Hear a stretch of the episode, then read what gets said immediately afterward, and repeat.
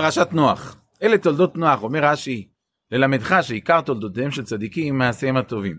ולכאורה נשאלת השאלה, רש"י היה יכול לומר את זה גם בפרשת תולדות, ואלה תולדות יצחק בן אברהם, ואלה תולדות יעקב יוסף, למה רש"י חשוב לו להשמיע את זה דווקא אצלנו?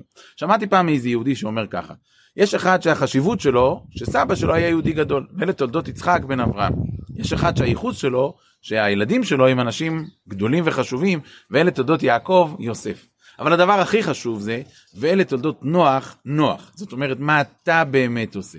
אז אנחנו, כשנמצאים בתקופה הזאת, תקופת הרת גורל, תקופת עקבתא דמשיחא, לפי כל הסימנים שמתקיימים לנגד עינינו, אז יש לנו את היכולת להיות אנשים שעושים באמת, אלה תולדות נוח, נוח. אנשים שעושים את מה שהקדוש ברוך הוא מצפה מהם לעשות. אז מה מצפים מאיתנו לעשות?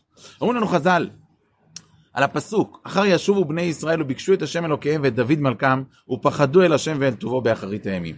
אומרים חז"ל, בשלושה דברים מעשו ישראל, במלכות שמיים, במלכות בית דוד ובבניין בית המקדש.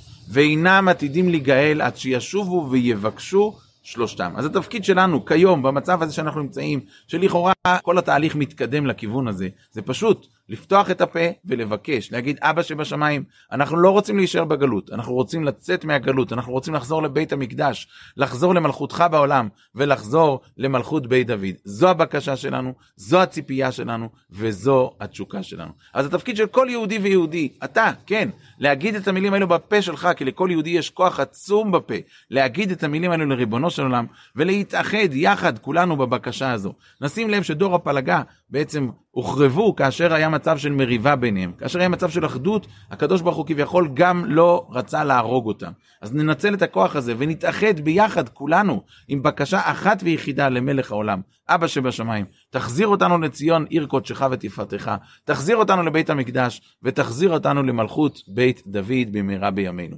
אחר ישובו בני ישראל וביקשו את השם אלוקיהם ואת דוד מלכם ופחדו אל השם ואל טובו באחרית הימים. שבת שלום ובשורות טובות.